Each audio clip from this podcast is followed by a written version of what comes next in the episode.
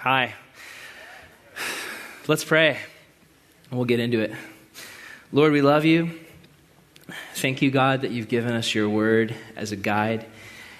And I just pray, Lord, that your word would speak today. I pray that it would be clear and that it would be relevant to our hearts. I pray that you would teach us all something new, something old, something fresh, something that we needed to be reminded of. Um, we just need you to speak today.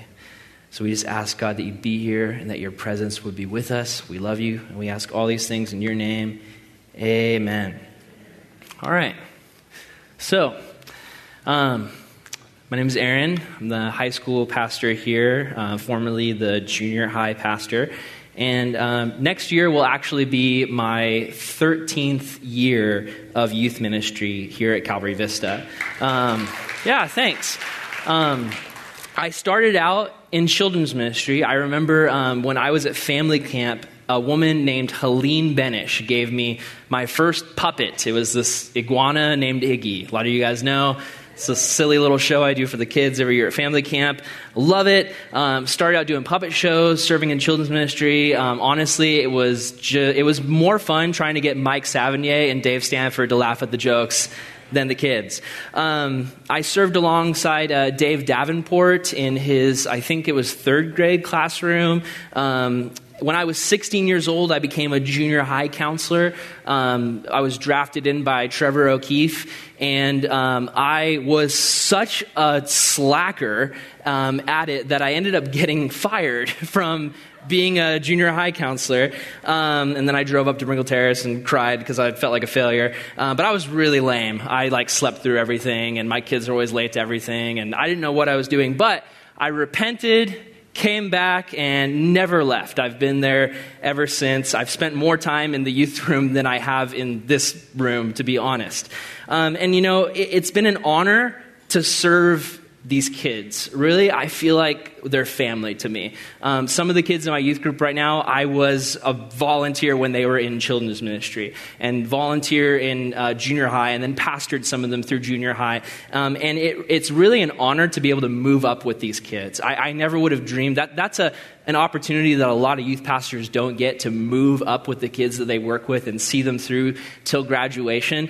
And, um, you know, I'll just tell you, my wife and I, we feel the call of God to dedicate our lives to serving young people. That's, that's the calling that we feel. Um, but I will say, as someone who's worked with young people for many years, young people can be confusing and strange. And, and, and all the parents say, Amen. Yes, it's true, they can. Um, I'd be lying if sometimes they did things that even confused me. Like, for instance, um, I remember at camp, they're taking these pictures, and I thought, oh, they're just really into prayer. It turns out it has something to do with rap music or Justin Bieber or I don't know. See, I, I'm out of touch now. I, am realizing um, I've become lame. Uh, I don't know anything anymore. Uh, when I became a junior high counselor, I was the weird, eccentric, long hair, hippie, cool counselor guy. Um, and, you know, I'd do all these funny voices. That was my in. I'd meet kids at camp and I'd be like, you know, hey, Scooby Doo, or, you know, whatever. That wasn't even a good voice. Um, but, you know, I'd do a voice and the kids would love it. Now I've been with these kids for years, they don't care anymore. I'm, I'm like, hey, you know, I do a voice and they're like, you're lame, you're old. We have heard it all before. I'm back to square one. I used to be cool. Now I'm the awkward one. It's like high school all over again. Seriously, it's, it's intimidating.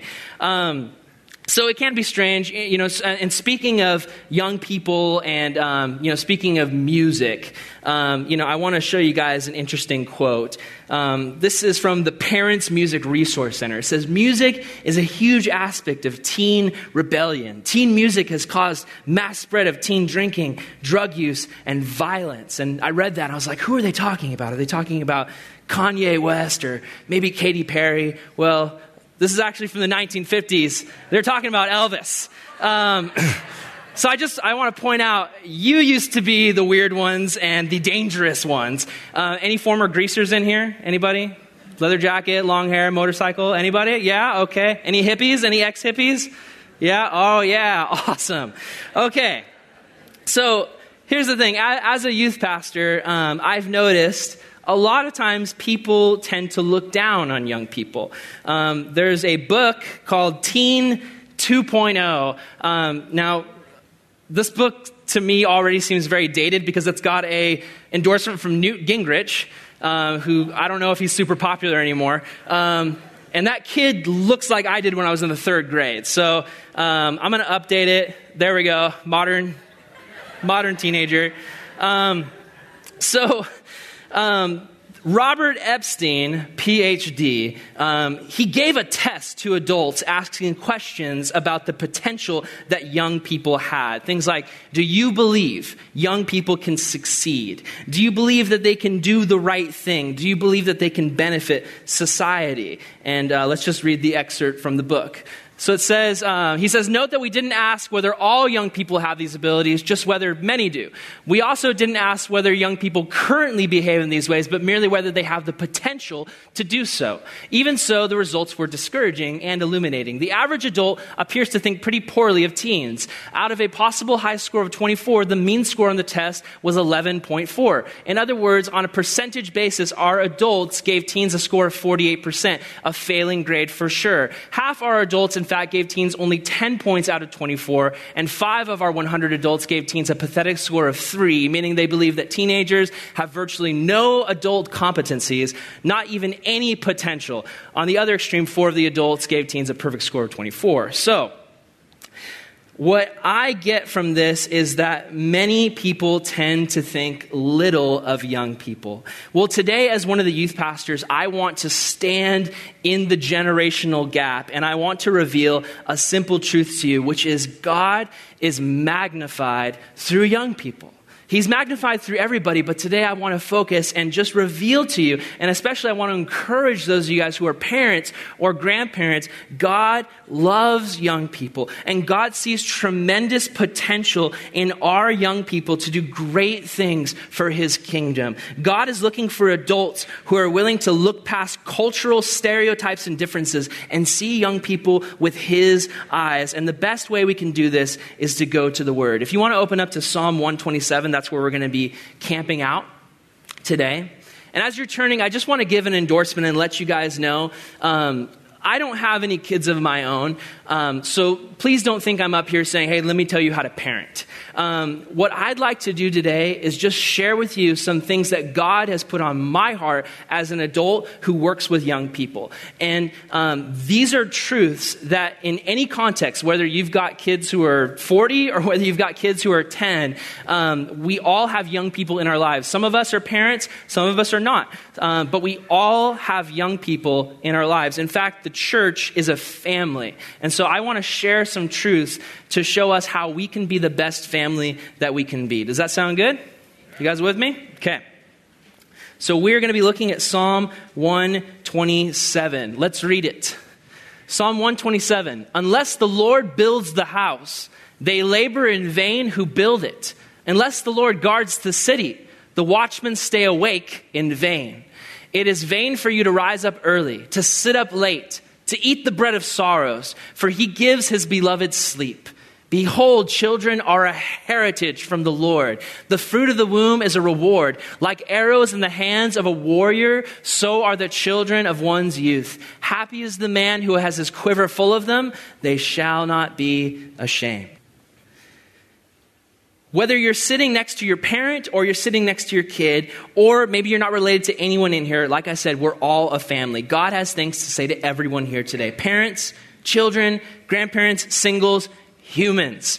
God has things to say to us. So, I've got three words that the Lord put on my heart on this subject. The first is let your arrows fly towards the target. I want to look at two parts of the verse we just read. The first, like arrows in the hands of a warrior, so are the children of one's youth. Happy is the man who has his quiver full of them. And unless the Lord builds the house, they labor in vain who build it. So, right off, the author of this psalm is saying, Kids are a blessing. Now, I know some people who act like they're a curse. They'll say to me, Hey, Aaron, do you have kids? And I'm like, No. And they're like, Good. Don't ever have them. Your life will be ruined. You'll never go to sleep. You'll die. Like, that's what they tell me. Um, well, Listen, God says that they're a blessing. God says children are a heritage. They're a legacy, like arrows in the hands of a warrior. I was talking to Brian Delmore, our assistant junior high guy here at the church, and Brian said when he used to work a landscaping job, he would talk to his boss, and his boss said, My kids are like arrows. I want as many as possible so I can have more ammo to shoot at the devil's face. And I thought, that was just awesome. Such, such a rad picture. Um, that's how I view the youth group. When I look at the kids in our junior high group and our high school group, I see potential. I see arrows. I don't see just a bunch of shiftless, loitering teenagers. I see people that God has set aside for a purpose. And listen, as warriors for the Lord, our job for the youth in our life, it's, it's not to hold them back. Um, it's actually to let them fly. Just like when you have a bow and arrow, you pull it back but then you don't just leave it there forever. You let it fly. Nobody wants their kid living in their basement forever. If you do, that's weird. Um, we take the kids God has given us, we train them up, and then we let them fly towards the target. But the question is, what is the target? Well, I just want to be upright, forthright, up front. The target is the kingdom of God. Is that up there? No. Let's try it again.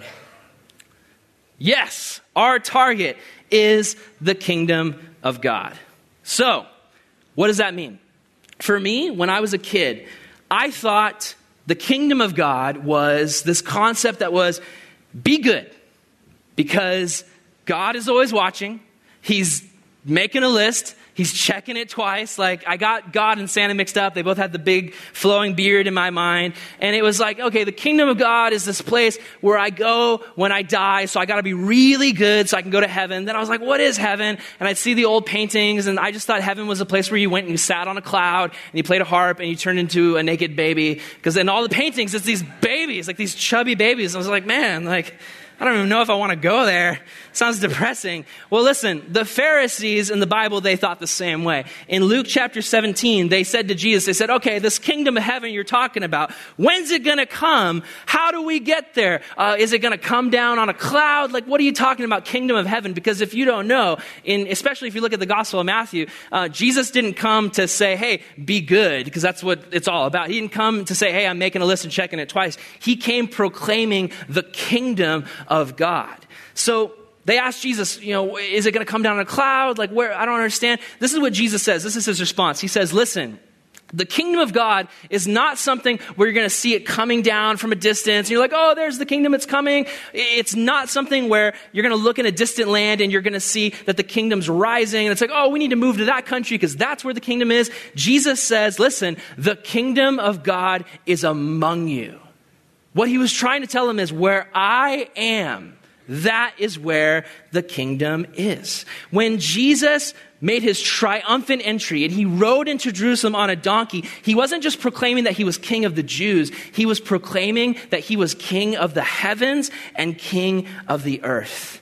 What I believe is that heaven is absolutely a place that we go when we die and we will fully see the kingdom of God realized. But what I also understand is that when Jesus came, he said, The kingdom of God is among you, and I am king, and you follow me. Wherever Jesus is, the kingdom is. And that totally revolutionized my thinking because it made me realize I'm not just living for some far off future where Jesus is king, I'm living for a present where Jesus is king. And he is a wise ruler, he is a powerful king, he is mighty he is excellent. He is for me. Who can stand against me? It, it totally revolutionized my thinking. And the kingdom of God is an upside down kingdom. That's, that's what we talked about at camp this year. Because see, the world teaches, the world's kingdom teaches, it's all about self success, safety, security. These are the principles we live life. It's for us and our riches and our gain. But Jesus teaches it's about selflessness, it's about servanthood, sacrifice, and suffering, all for God's glory. If you think about it, that is very upside down from the way that we grow up learning how to live. We grow up thinking that we're the main characters in our own story. And I, I do it. You know, I get up in the morning, I'm like, oh, it's going to be a great day for me, and I'm hungry, and what can I do for me, and how can I make myself happy? And it's the me show. Like, we think of ourselves, you guys ever seen The Truman Show? You know, Jim Carrey, and he's in this world that's created for him, and everyone else is just a supporting character to support his dreams and his goals and his life. A lot of times that's the way that we live. And that's the way that society trains our kids to live. It's all about us. What can you do for me? But listen, history is his story. It's not our story, it's his story, and it's an epic story. Satisfaction does not come from chasing our story, but it comes from pursuing God's glory. Jesus didn't ask for a bunch of fans, he demanded followers. Guys, listen, our target is always the kingdom of God. That's what we're shooting our young people towards. The target is not soccer. The target is not straight A's. The target is not getting into the best college. It's not getting a high paying job. It's not money in the bank. It's not life looking like Pinterest. It's not trophies. It's not a perpetually clean house. It's not fill in the blank. The target is the kingdom of God. Are you with me? Does that make sense? All those other things, are they bad? No, they're fine. But what drives you? What drives your family? The Bible says, Seek ye first the kingdom of God and his righteousness first, and all these other things shall be added unto you. So, what does that mean? You know, seek God and, and then uh, seek God's kingdom, and then I'll get everything that I want? No, even better, you'll get everything that God wants for you, which is just infinitely better. I'll, I'll use a, a simple, uh, cheesy little illustration. So, this is a painting a master painting. I tried to find the artist. I'm not sure who it was, uh, but just this is just a great painting of the Nativity. And you've got the wise men coming to present gifts, and, and Jesus and Joseph, and it's just majestic. It's detailed. This is something that a master artist painted. I'm going to show you another work of an artist, and he goes by the name of Little Johnny. So here you have Joseph and Mary with halos, which is wildly theologically inaccurate. Um, you've got what looks like I, like Satan or a bull or something hanging out in the manger. There's a cat making a snowman. Um, listen. so obviously, this kid tried. We'll give him props. It's cute, but it's not a masterpiece. It's not the other one. Now, listen. The Bible says, unless the Lord builds the house, we labor in vain unless the master paints the picture, it looks like this. If we are chasing our own dreams, trying to build our own little kingdom on earth, it's like chasing the wind. When you finally catch it, there's nothing to it. God isn't interested in helping us build our little kingdom here on earth because it's going to end up looking like this when it could look like a masterpiece. He calls us to serve something greater than ourselves. The kingdom of God is the target. Nothing else should be competing for first place in our life. Our planets need to be orbiting around the sun. S O N. The sun, right? Our, okay. Everyone's like, what? now, listen, this is not a commercial for, uh, hey, listen, all you parents, you need to tell your kids to quit sports, stop doing their homework, and come to youth group because that's all that matters in life. Just in case any of you guys are suspicious, like, okay, like, what's this youth pastor up here doing, telling us all the, you know, the kingdom of God? Listen, youth group's not the, that's, that's not the goal, that's not the target church and youth group can become their own little kingdom just as well when the focus becomes on, hey, look at us and what we're doing and all the great things that we're about. And Jesus isn't the focus, it can very much become that. It's not a call for us to say, hey, listen, you need to stop everything you're doing and just come and everyone grab a tent and we're going to camp out in the sanctuary forever and we're just going to sing songs and we're only going to eat the communion crackers forever. It's going to be amazing. It's not a call for that. Listen, it's a call for us to search our hearts and ask God, what are we living for? And we, I need to constantly search in my heart and ask God, what am I living for? What is the target that I'm shooting my life towards? And what am I pointing our youth towards? Are we doing everything we can to try to make ourselves happy on earth and patiently awaiting the rapture or death so we can go to heaven? Or are we living for Jesus right now and doing what makes him happy? Are we serving him so that when we die or when the rapture happens, we show up and we have our hands full of treasures and gifts for the king? We want him to say, Well done, good and faithful servant. Not, Hey, good job. You only listened to Christian music and nothing else. You did it. You passed the test. And you stopped listening after the Christian music that was made in 1969 because we know that's when Satan infiltrated the Christian music. Look, here's the proof. Satan is real. It's an album. Has anyone heard this album? It's amazing. I'm serious. It's good music. It's an unfortunate cover. um, man. Anyway. It's not going to be, hey, good job. You had fish bumper stickers all over your car. It's not going to be, hey, good job. You really disapproved of sinners when they walked in the street. You gave them the stink eye. Good job. No, we want him to say, well done, good and faithful servant. How do we do it? Look at, like, read the gospel. Jesus is our model. He was the suffering servant. He's there with his disciples. Everyone stinks. Everyone smells. He's not saying, you guys need to wash my feet. I'm Jesus. Peter, what are you doing standing around? Haven't I taught you guys better? Come on, take off your shirt, get it wet. No, he went and he washed the disciples' feet. He was Lord, he was master, and yet he became the suffering servant. He served the least of these. He laid down his life for sinners. Um, I'd like to just teach you guys a simple phrase that we taught the kids at camp. Those of you guys who were at camp remember. The phrase is say it with me if Jesus is king, that changes everything. And it's so true. The world in conventional wisdom says you've only got one life, so live for making yourself happy. But if Jesus is king, that changes everything. Jesus is our authority, He's our example, He's our leader, He's our hope, He's our Savior, He's our friend. He's our Lord. Look at Luke 6, verse 46. He says, Why do you call me Lord, Lord, and you do not do what I say? Now, parents, you'll like this. We, we, we, we use this illustration in high school group, and I think it's pretty good.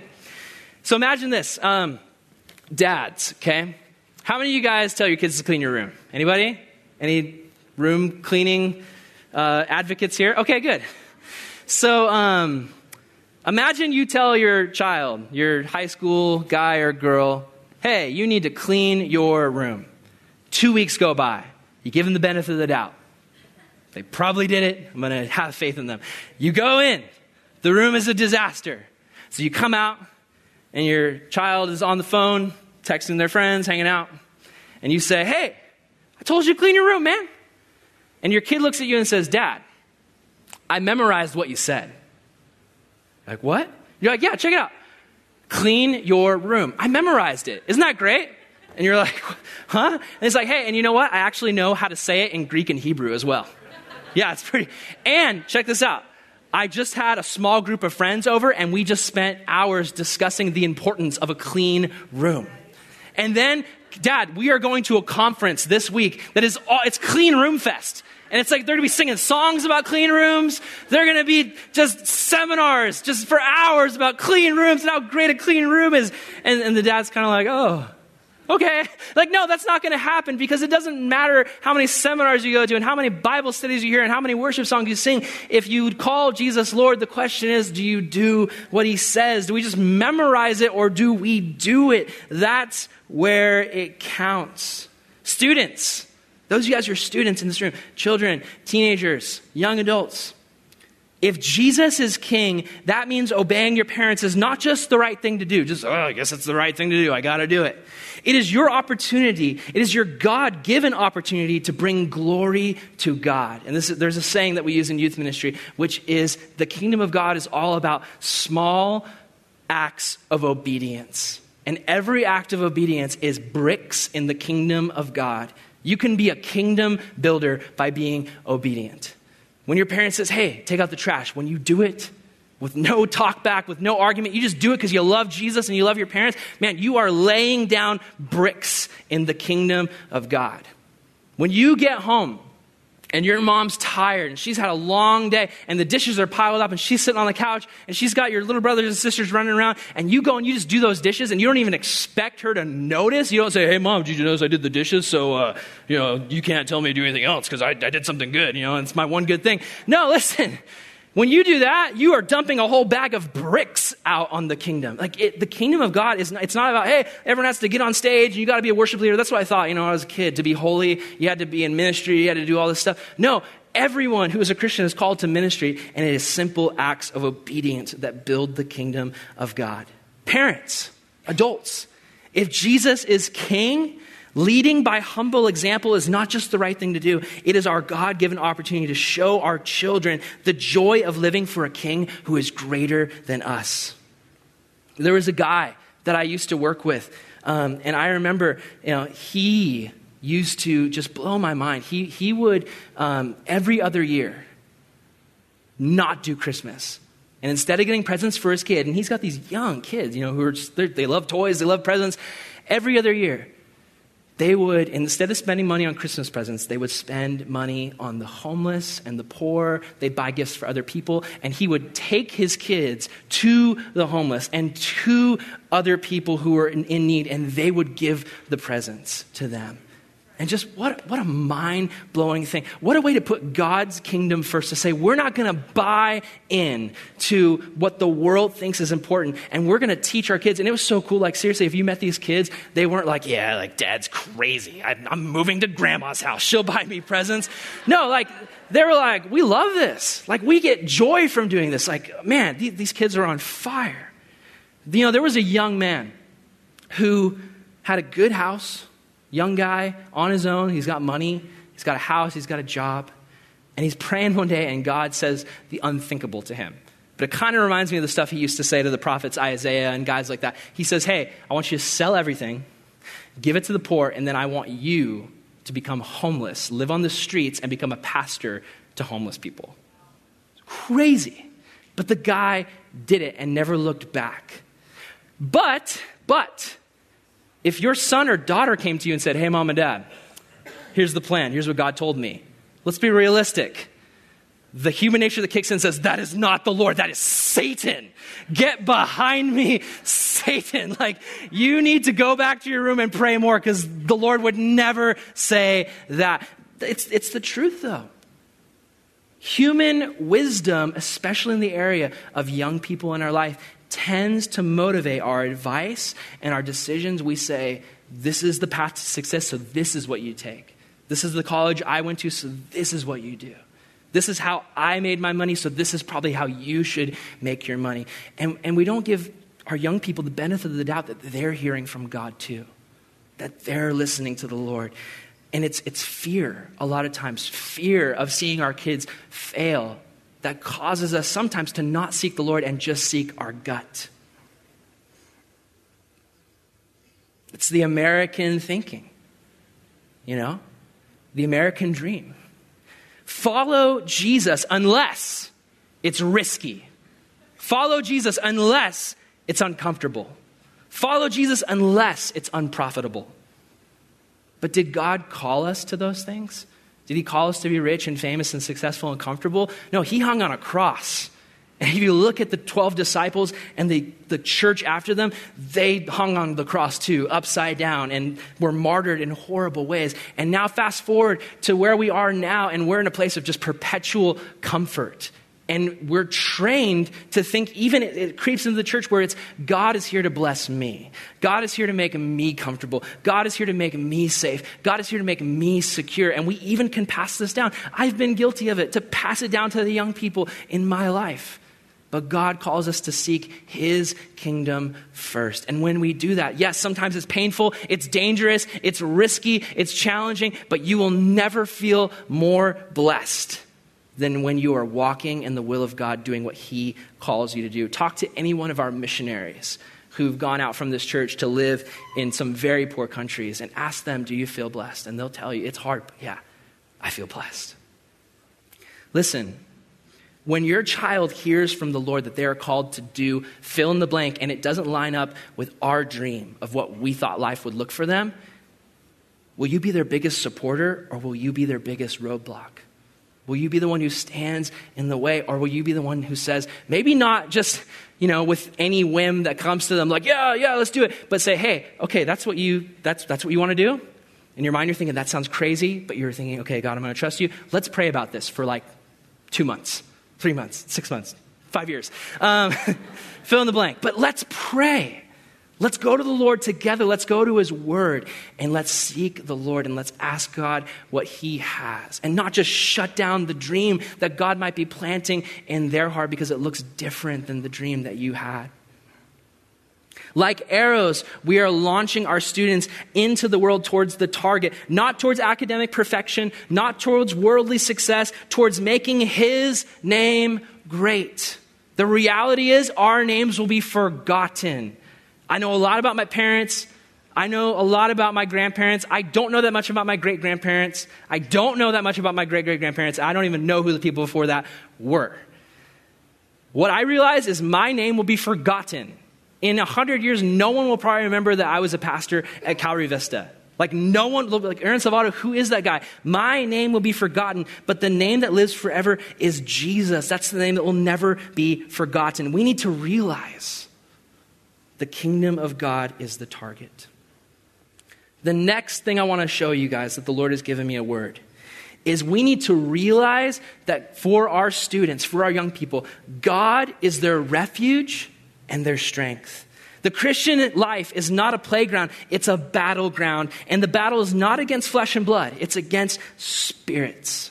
It's against the forces of darkness, and the enemy is on the move. Many of you guys realize this. For our young people, the enemy is on the move towards them. Our national tendency is to shelter our kids from this spiritual battle. We control their media, their friends group, their curfew. Now, listen, in my 12 or my, now my 13 years of youth ministry, what I've seen is that young people always find a way around restrictions. Maybe you guys have realized that. You, you put roadblocks, you put restrictions. Somehow, they find their way around and they stick their fork in the electric socket and they get burnt and they get shocked. I don't know why they want to do it. I don't know why I wanted to do it when I was a kid. I don't know why you did either. But listen, there's a battle around us, and here's what the devil's strategy is. The devil's strategy is he looks and he says, I'm going to keep as many of these young people from receiving Jesus as possible. And for the ones who do know Jesus, I'm going to try to make their life walking with him a hell on earth. I'm going to try to take away all their joy all their potential, all their opportunity. Maybe I can't get them into hell. Maybe they have a saved soul, but I'm going to make sure they have a saved soul and a wasted life. That's a huge danger. So, what's the answer? Well, what it says here is unless the Lord guards the city, the watchmen stay awake in vain. The Lord has to be the one guarding. This doesn't mean lock them in their room with 20 Bibles and cover their bedroom with, you know, incense or what. That, that's weird. I don't even know what I'm talking about. Um, listen, it, it's incense. I didn't write that in my notes. I, I don't know. That's weird. Listen, here's the reality. Here's the reality. Young people need rules, regulations, and guidelines. Can we get an amen? Adults, like me and you, need rules, regulations, and guidelines. Can I get an amen? That's why I drive on the right side of the road. It's a good rule. We need them. People, we need rules and regulations and guidelines to help us, and God has a whole bunch of them. But listen, much more than we need these things, which are important, what we need most of all, what our students need most of all, is a real, authentic, vibrant, passionate relationship with Jesus Christ. Can I get an amen? Here's what I see Think about this. You've got Moses, right? Moses leading people from Egypt. It's the Exodus. He leads them from bondage and slavery out into the desert, and they see great things. They see the water part from the Red Sea. They see the pillar of fire come down. They see God work in great names or in great ways, but then the next generation is born in the desert, and they didn't see any of that stuff, and all they can think of is, as I'm hot, I'm hungry, why are we out in this desert? And I've been thinking about this because I'm, you know, I'm a third generation Christian.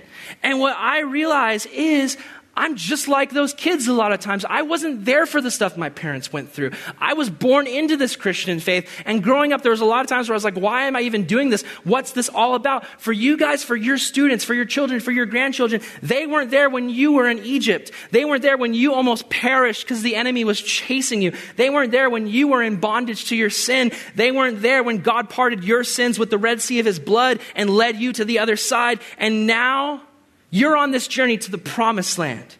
But they weren't there at the beginning. And if all we give them is the rules, the Ten Commandments, they're going to break them and they're going to wonder what's the point. We need to give them Jesus. We need to give them Jesus first. Give them Jesus a hundred times more than we give them the rules. Because if we help shepherd them into falling in love with Jesus so they understand whose heart they're breaking when they break the rules and they understand that they're living for something greater than themselves. Listen, some of our kids that I've talked to, they don't even know how their parents and grandparents got saved. They don't know the story. Moses was always setting up these stones of remembrance in the desert. It was like, hey, when we walk by these, we remember what God did in our family. Tell them this Christmas, tell them the family story. Tell them what you went through. Tell them what God saved you from. Tell them what you live for. Tell them what your family stands for. Tell them the history. We need to constantly be preaching that message, reminding where we came from. Because these, these students, they need to know that God has great things for them. Our students have a holy anointing on their lives. They're appointed, they're anointed. I used to think that being holy meant perfect. And I'd read that verse where the Bible, you know, it says, Be holy as I am holy. And I'd think, I can't do that. No matter what I do, I can't be perfect. Listen, if you study it, the meaning of holy in the Bible, in these verses, it's not be perfect as I am perfect. To be holy means to be set apart for a purpose. On Super Bowl Sunday, dad's favorite recliner is holy, right? Yeah? It's set apart for a purpose. If you get in it, you're getting kicked out of it because it is holy. Listen, I have friends who left their churches after graduating because they were told, be holy. You got to be holy. You got to be perfect. And they realized, I can't. I wish somebody would have told them if you follow Jesus, you're holy. You're set apart for a purpose. You're chosen. You're set apart by a God who loves you for a purpose. Your life has meaning because Jesus loves you. You will never be perfect, but the perfect God, Jesus, invites you in all your brokenness to take part of the greatest story ever written. It's incredible. Guys, listen, our students need to be holy, set apart, not to be protected from the world, but to become so full of light that they can only run into the darkness and illuminate it. Mike Dunn talked about that first service. I thought it was so great. We like light can never be defeated by the darkness. You're in the darkness, you turn on the light, light wins. All you can do is turn the light off. The darkness can't turn your light off. Only you can do that. Our kids need to be fired up with that light. Um, I, I, did some q&a with my kids recently with the students and they asked you know hey is it okay to have non-christian friends? And i hope i didn't overstep my boundaries but just hear my heart in this. This is what i said to them you should absolutely have non-christian friends. And here is why. If it's just if it's all just about hey let's just hang out with the same christian kids we grew up with our whole life and we never do anything with this light we've been given we never go into the world and preach the gospel. We never, like, Jesus was known for having dinner with prostitutes and tax collectors. If we were, if Jesus was around now and we saw a Facebook post and he's sitting there with all the prostitutes and, like, you know, these, these, like, we'd be like, I don't know if I'm following him anymore. like, this is bad. Now, listen, I'm, I'm not saying have your kids, you know, like, be wise, obviously. This is what I've said to kids. Should you have non Christian friends? Yes, absolutely, if you're ready to be a missionary. If you're not, and your parents will know this, they can look at your life and you got to listen to them. If you say, hey, mom, dad, I can hang out with these people, and they're like, you're not ready. I've, I prayed, you're going to get sucked into some stuff that you shouldn't, you know, then you got to listen to them. But listen, what you do is if your parents tell you, hey, you can't hang out with these people, you don't pout, you don't whine, you don't run away. You say, God, make me the person who is going to be the missionary to my lost friends. Prepare me in this season where my parents say I can't hang out with them. Just fill me up so much with your joy and your peace and, and, and your, the excitement for the gospel that when my parents finally say, okay, now you can hang out with these people, I am ready. Not to say I'm hanging out with these people so I can become like them. I am going to them as a missionary and I will not compromise, but I will do everything I can to lovingly pull these people to Jesus. It can be tough to raise the next generation of missionaries because whenever opportunities abound, opposition appears. The enemy sees the potential our students have to do great things for God's kingdom, so they are a threat to him, so he attacks. And the world gets more frightening every day. The devil will resist you every turn. There's no way he wants what your house holds unleashed into the darkness. So often the enemy will try to put a hold on your house. That's why, you know, why do we always fight on the way to church? It's because the enemy knows. It's his plan. But remember, God is our refuge and our strength. There's some young people in the Bible, just just, just think of this young people in the Bible. You know, you got David, a kid after God's heart, loves the Lord, just passionate about the Lord, writing worship songs. He's, he's on fire. But opposition, he's underestimated. His brothers, his dad, everybody looks at him, You're nothing, kid. What are you? You, you think you're great? No, you're, nothing's ever going to happen with you. We don't want you. Like, we want this guy, we want that guy, we want that guy. But God sees potential, and he rose up, and as a young, small person, magnified God. Goliath was big, but God was bigger. Think of Shadrach, Meshach, Abednego, and Daniel.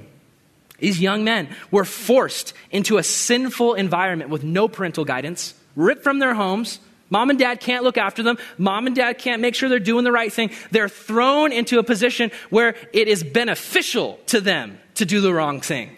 And to do the right thing is literally just, it spells out disaster. What do they do?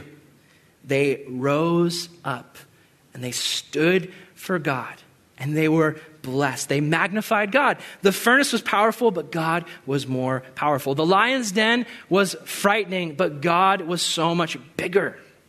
Think of Mary, the mother of Jesus. You know, she's, she's this pure, sweet, innocent girl, probably loved by everyone in the town, just young, just heart on fire for the Lord. The angel comes to her and says, Hey, you're going to have a baby. And she chose to honor God even though it ruined her reputation. Have you ever thought, teenage girl, all of a sudden pregnant? Fiance says, I didn't do it. Walking around town in a, in a hyper religious environment, the stares, the dirty looks that Mary must have constantly gotten, just ridiculed, gossiped about. And yet, the whole time, even though everyone thought she was doing the wrong thing, she knew in her heart she was doing the right thing. But everyone looked down on her. She magnified God. She rose up. She said, He must increase, so I must decrease. I've seen our young people in our church do these things. I've seen them rise up. I've seen them stand against temptation. I've seen them risk their reputation for Christ. I've seen our young people do the right thing even when the parents weren't around and they didn't even know I was watching. I've seen our young people rise up. God wants to use our young people. However, the enemy will throw obstacles in their path. He throws landmines in the path of our students. Got depression on a higher rise than ever. I see in the, in the years I've worked in youth ministry, I've seen so many kids just struggling with suicidal thoughts, cutting, trying to make the pain go away. I've seen kids struggling with success where all they're hearing from home is just, you've gotta be successful, you gotta, you gotta achieve, you gotta be as great as I was, you gotta be even greater. And it just, it's so much stress. I've seen sexual temptation just knock our kids out. And a lot of kids, whether it's that kind of temptation or whatever, a lot of kids are hiding their sin because they're so scared of what would happen if they disappointed mom and dad. And the average age of exposure to pornography is six years old. And parents don't understand the technology. For a lot of our students, especially you know, when they've got their phones, you know, and we don't, you know, well, I do, because I, I, work really hard to understand the technology. If you want to know, talk to me. Um, but for some of you guys, I understand. You don't, you don't understand. But for a lot of our students, it's, it's basically like being an alcoholic and living inside a liquor store where the beer is free. That's, that's, what, we're, that's what we're up against. We've got eating disorders and body image and just girls who are just, just so just ashamed of what they look like and on the outside trying to make sure everything looks good, but they look in the mirror and they hate themselves. And these kids need Jesus. They need us to look at them and not judge them and say, Whoa, like you guys are way worse than when I was a kid. Like, I'll pray from you for a distance, but I don't want to get close to you because I don't want to get the sin on me. No, we need to go into their world and tell them they are loved and they are blessed, and that Jesus would have died for them if they were the only people left on the earth. I remember reading about just the sad story of a, a parents who had a son who struggled with homosexuality. And they went to their church and they asked, you know, what should we do? And someone who worked at their church said, make fun of them. Call them names. Like just put them down and belittle them until they repent. You know what happened? They didn't repent, they left. They didn't come back. It's heavy issues that we're dealing with. But for us, especially those of us who grew up when the world was different, and we look at the way things are now, and we can just get angry, we can get bitter, we can get frustrated, and God is calling us to be like Him and come in to that world and bring love and God's kindness that leads to repentance. We need to give them Jesus. We need to remember that only blood can death proof your home. Look at this picture. You've got, you know, classic middle aged Jewish guy. He's got the middle aged haircut thing going on. Um, I love that. Okay, now think about it. You know, God says, you know, you guys know the Passover story. God comes to the Jews and says, hey, listen, if you want to survive, put the door or put the blood over the doorpost. Imagine what it was like for like the young Hebrew kids. Dad, what are you doing with that bucket of blood? Like, what? You killed our pet sheep. You got a bucket of blood. You're like out in the streets in front of our neighbors and you're painting. You're like, this is weird, Dad. What are you doing, Dad? But Dad knew something. He knew this is what God told me to do. I got to cover our home in the blood because God will not strike the home covered by the blood. The kids didn't have to die because a substitute died for them, they were spared from death. Listen, only blood can death proof your home. You have to have the blood of Christ in the life of your family. It's the only way you can protect your family. You can't prevent a heart attack. You can't prevent getting hit by a bus. You can't prevent getting sick. But you can prevent living a life where it's all about just showing up to church for one hour and then nothing happens. You can prevent that. You can take Jesus home with you and make him a part. The Bible says in Romans, neither death nor life can separate us from the love of Christ. Kids who come to Christ, our students who come to Christ, they may live in a world that's increasingly dangerous, but they have bulletproof souls. Nothing can stop a Christian. It's this amazing invincibility that comes with being a believer in Christ. If your kids are in rebellion right now, if you got students and they're, they're walking away from God, just give them to Jesus over and over again. Get on your knees and pray for them. If your kids are struggling with sin, and they all are, just like we all are, give them to Jesus. Listen, listen. If you if you've got kids and they say to you, you know, you know I send out the text. You know, you guys get a million texts from me. Um, some of you guys know. I send out the text, hey, youth groups tonight, and your kid says, Mom, Dad, I don't really feel like going to youth group. You might say, hey, I'm the mom, I'm the dad. You're going. You can say that.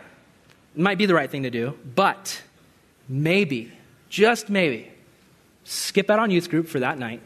Take your kid out to coffee, and you give them Jesus. You know, I give you permission. You can stay home from hearing me talk and, and you talk to them. Because listen, you're the best youth pastor in your kid's life, not me. You are. Share with them. Be open. Let them express their struggles and share your own struggles. Be real. Love them, forgive them, encourage them. Perish the thought of a walk with God where the highlight is just church. Jesus, the kingdom, needs to be our life. I remember um, one time I was at the church, it was late at night, I'm working late. All of a sudden, there's smoke in the building, just everywhere, smoke everywhere. And I'm thinking, oh my gosh, this place is my home. It was my school. It was my church. Now it's burning down. I'm the only one here. It's going to burn. Steve's going to show up and say, hey, bud, you, you, didn't, you didn't stop the fire. There's fire extinguishers all over the place. What are, you, what are you doing? Like, I was so, that was my Steve impersonation. Um, hey, bud. Um, he's the best boss ever. But I was scared that I was going to let Steve down. The church is going to burn down. I go in the kitchen. It's just a bunch of the men's ministry guys cooking sausages for like the men's breakfast. But there was smoke in the building. I thought I was going to die. Listen, sometimes the way our life can look like is there's a lot of smoke, but there's no fire. You know what I'm saying? We, there can be a lot of stuff on the outside. You know, your kids are going to camp, they're raising their hands in worship, you know, but maybe on the inside there's no fire. We need to bring that fire. We can't rely on other people. Like, we got to give it to them. Here's my challenge young people, I challenge you take note of what your master says. Show up, show up to church with pen and paper in hand. Parents, help your kids remember this. Like, hey, bring a pen, bring a paper. I'm going to buy you a journal. Take notes. Because I say a lot. I don't expect you to remember it. But if you're taking notes, you might get one or two things that God specifically had for you, and then you go home and you pray about it. Parents, my, this is just my challenge. After church, spend 15 minutes as a family talking about what God showed you in church. Pray it in. If you don't get anything else, get that. Continue to make Jesus a part. Meditate on the word. In fact, I'll start making little note cards that has the points from the messages I teach, and I'll send them home with your kids, and you pull them out, and you say, "Hey, what did you learn? Let's talk about it. I want to pray for you. What's God showing you?" It's so easy to miss this. It's so easy to just let the busyness of life take over and just think, "Oh, the church will be responsible for my kids' spiritual life." But God has called us to disciple the young people in our life. I'm going to wrap this up really quick. I want to give you guys just a few quick, simple principles for just the idea of opening up our eyes to the potential that young people have. The first is that fear is the enemy, not difference. A lot of times we're so afraid of difference. Young people have so much potential for God's kingdom, but fear squashes that potential. I remember one time I was sitting in church with me and my wife, and there was a girl in front of us from the high school group, and she's just on her phone the entire time during the Bible study, the message, just on her phone looking down. The lady next to her is just giving her the evil eye. Just this, you know, church lady, just sitting there like, like, just eye getting bigger and bigger, like, like shooting daggers, like, uh, these teenagers and their phones, I wish I could burn all the phones. Uh, sin. The girl was actually taking notes the entire time, just like furiously like writing down what God was showing her. The lady with the evil eye didn't take any notes, and me and my wife just sat there. There's differences, but the difference isn't the enemy, it's, it's, it's fear. I asked my students, what are some ways the enemy breaks down communication between parents and students? And a lot of my students were saying, they're const- are, the, the adults in our life are constantly comparing us to them when they were kids. You know, this is how life was when I was a kid. It needs to be like this for you. You need to do it this way. This is how I did it. Or comparing them to their siblings. You need, you know, you need to be like her. When she was your age, she wasn't doing the stuff that you're doing. And my students, I just asked them, you know, humbly, can you, would you say anything to the adults? And they said, you know, we're, we mess up, we're sinners, but we're our own people, and we need to be dealt with individually. I think that's important because that's how God deals with us. It's important to realize that our students are different than us. Our students are going to have different music tastes than us. You know, they're not going to be busting out Hall & Oates anytime soon, you know? Their style is different, their technology is different, their hobbies are different, their vocabulary is different, their way of learning is different, but their Savior is the same, their purpose is the same, their kingdom is the same. Find common ground in that. Talk together about we are a family on mission for the Lord. Now, kids, students, my, you know, people my age even, you know, young adults, we should put down our phones at Christmas, engage, be a part. It's important. You don't understand why it's important because to you, communication with your friends, everything's based on You know, you're, you're more excited about a text than your friend talking to you. Now, that's not necessarily, that's, that's the way you communicate. It's the way that we communicate. But for the adults in your life, it's about the face to face. And we need to respect that. We need to honor that. It's important. But for adults, you know, maybe we need to turn off the sports game at Christmas and engage. Maybe we need to maybe not just cluster up as a bunch of adults and talk to the adults, but we need to travel down to the kiddie table. Some of you guys do that. And hang out with them and bless them and talk to them about what they're interested in and then find the common ground. Talk about Jesus. What is Jesus doing? Where is Jesus going? What is Jesus about? What's Jesus doing in the youth? Awesome. Hey, mom and dad, what's Jesus doing with the adults? That's great. Let's pray. Let's do it together. Let Jesus be the common ground. I remember there was a guy once who, you know, he, I was a young high school kid and I was talking about devotions, you know, and I was saying, you know, yeah, I do my devotions at night because I'm kind of not a morning person. And he was like, oh, brother, listen. If you're not getting up in the morning at 5 a.m., it's like going into battle without putting on your armor. Which is good advice, but what I told him was, like, hey, man, I, I, I read and I pray at night, man. He's like, oh, that doesn't count. I was like, if I go to sleep with the suit of armor on and I wake up with it on, aren't I ready for battle? He's like, oh, I don't know. You know, but I, I got all bummed out because what I thought was, you know, for years, I was like, I'm not doing it the right way. Now, I, I will say, I'm working on it. I'm still not a morning person, but I realize the value in waking up early, getting some exercise, going for a walk, spending some time with Jesus. It's awesome. I love it. Sometimes I have, have a really late night. Uh, youth group's over. Some of you guys don't pick up your kids until two hours after youth group's over, so they're hanging out at my house. It's great. We love it. Seriously, we we play card games with them. It like we live for that stuff. Me and my wife, we're like, oh, your parents aren't coming? Sweet, let's play some video games. Like we're we love it. But sometimes it's late night, and it's like God it's time for some night devotions, and then I am sleeping in until like the last minute I can before I can possibly get to work on time.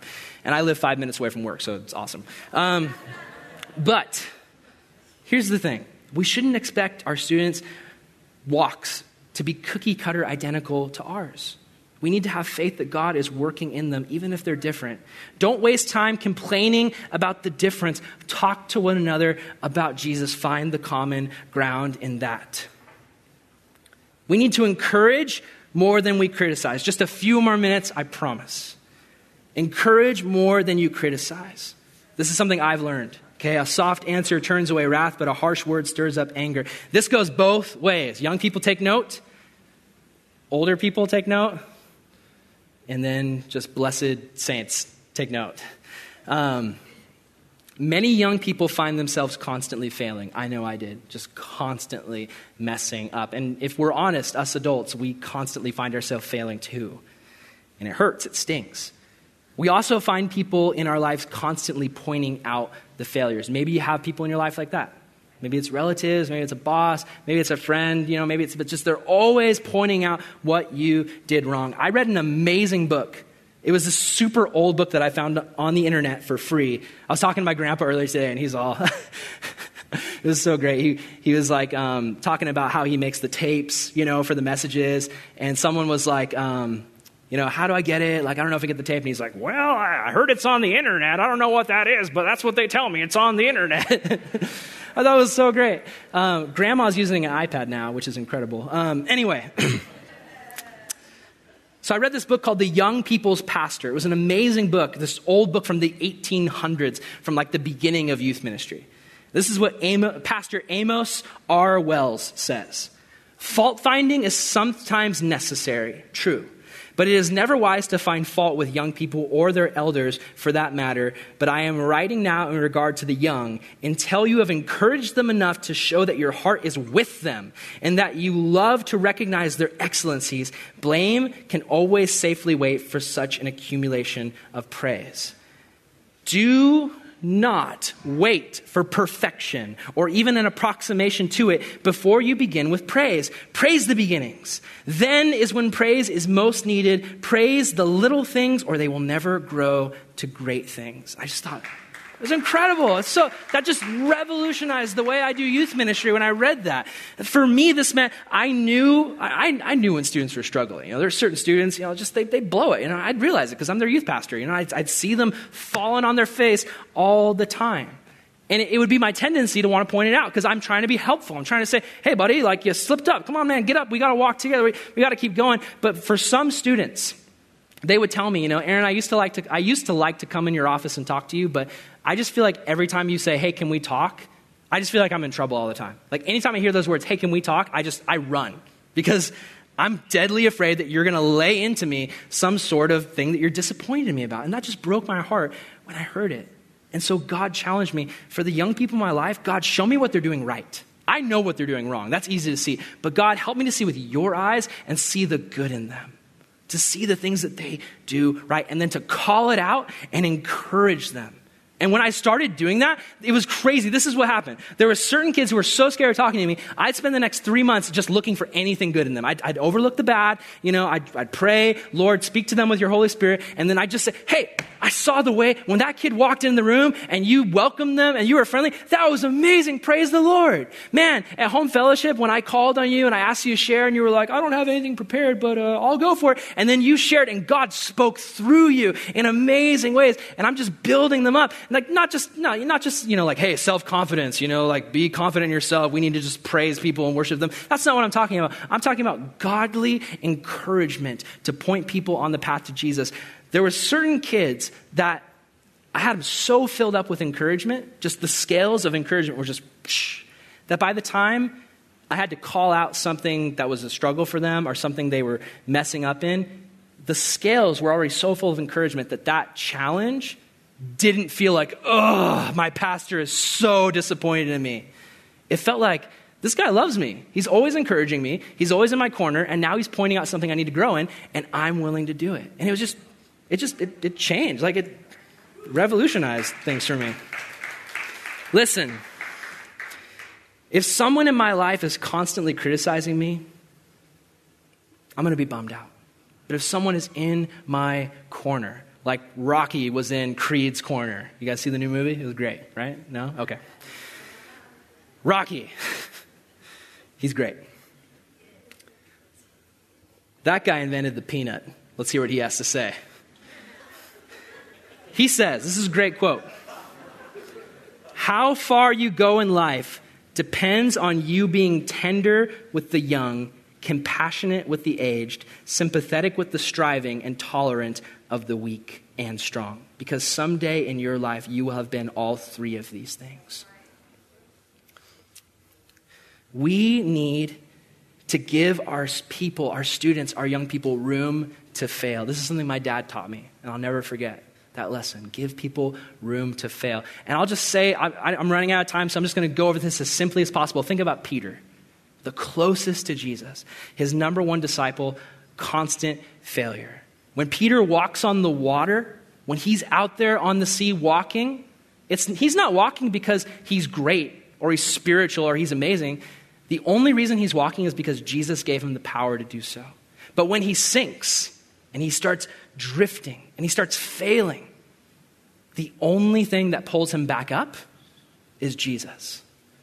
So, whether our young people are in a place where they're walking on water spiritually and they're flying and they're doing great things for God, or they're sinking and they're drifting, the only thing that is keeping them walking or keeping them still afloat is Jesus. We need to remember that.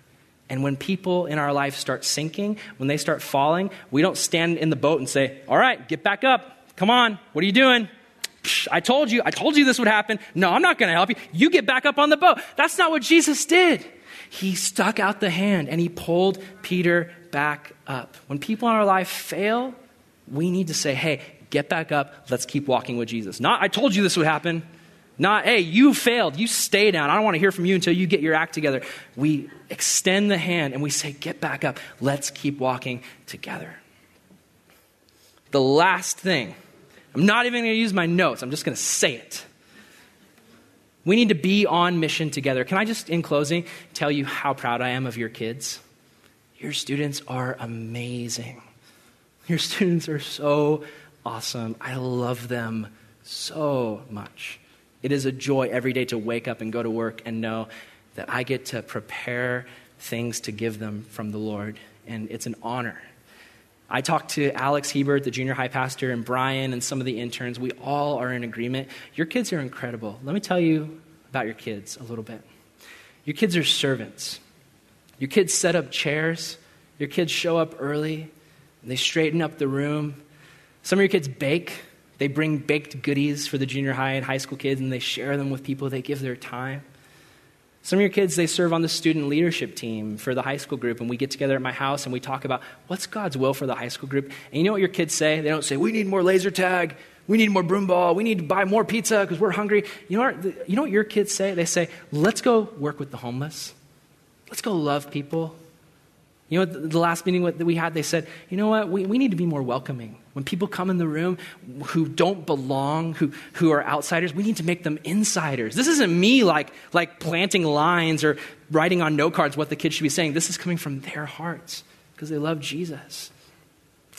Eh, on Friday nights, we have home fellowship with the youth, with the young people. And instead of me teaching, because I talk a lot, you guys are like, I know, let us go. We want to go to lunch. I'm sorry. Um, but when on we have Friday nights, your students, uh, I, don't, I don't talk, I don't teach. We go around the circle, and your students share what God has been showing them in their hearts.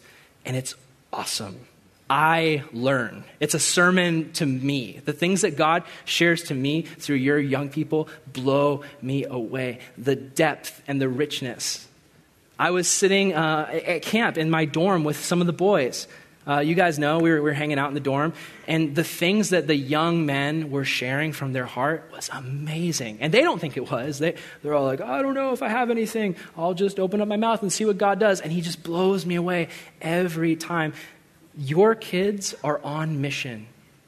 I want to share with you guys this picture. Um, this is some of our students at a high school camp. Um, that kid in the tie dye shirt, the reason he's with us is because your kids went down to Imperial Beach two summers ago and they decided to share the gospel. And they walked up to some random skateboarders and they just said, Hey, have you guys heard the good news? Here it is. And they shared the gospel. And that kid was one of the skaters who gave his life to the Lord. Two years later, we still call all the time. We text. I just went down to Imperial Beach to visit him. He's doing great. He's walking with Jesus. He's on mission for his friends. He's trying to bring his friends to the Lord. This is just one of many stories. The junior high kids and the high school kids regularly go out street witnessing. We're starting back up again in January. Your kids are on mission for the Lord. I want to challenge you guys be on mission together. Let's not live for this kingdom and our kingdom. Let's live for that kingdom. Let's make the main thing the main thing let's realize that young people, yes, they fail, yes, they make mistakes, but they have immense potential for the kingdom of God. Let's not miss it. Let's not say one day they'll grow up and then they'll do it, but right now we just, no, let's not hold them back. Let's let them fly towards the target. Let's guide them there. Let's bring them home. And listen, the, the, the kids, the students, the young adults in the church, they're not just the future of the church, they're the present. Okay? We all are together. It's a team effort. We're a family. So let's run this race and let's do it together. Let's pray. Lord, we love you. Thank you so much, God, for this time. I just ask, God, that you would help us to see clearly. It's so easy to let fear of difference create walls between us. It's so easy for the young people to look at the old and say, they're so out of touch and miss out on the immense wisdom and guidance and strength that can come from older, amazing, guiding saints who love Jesus. It's so easy for us adults to look at students and say, they're so different, they're so strange, they're so messed up, they're not like us. And we miss out on the amazing potential. God, I pray that you would raise up people in this church, men and women who would disciple the young people that they would open up their hearts and their lives to the youth in this church, that they wouldn't think of high school and junior high and college as separate entities, but that we would be a church family that is unified for you, that we would be unified in mission. God, help us to fly towards the target, your kingdom. Help us to remember, God, that you are our fortress and our strength and the gates of hell cannot prevail against us. And help us, God, to live for you. We love you, and we ask all these things in your name. Amen. Thank you.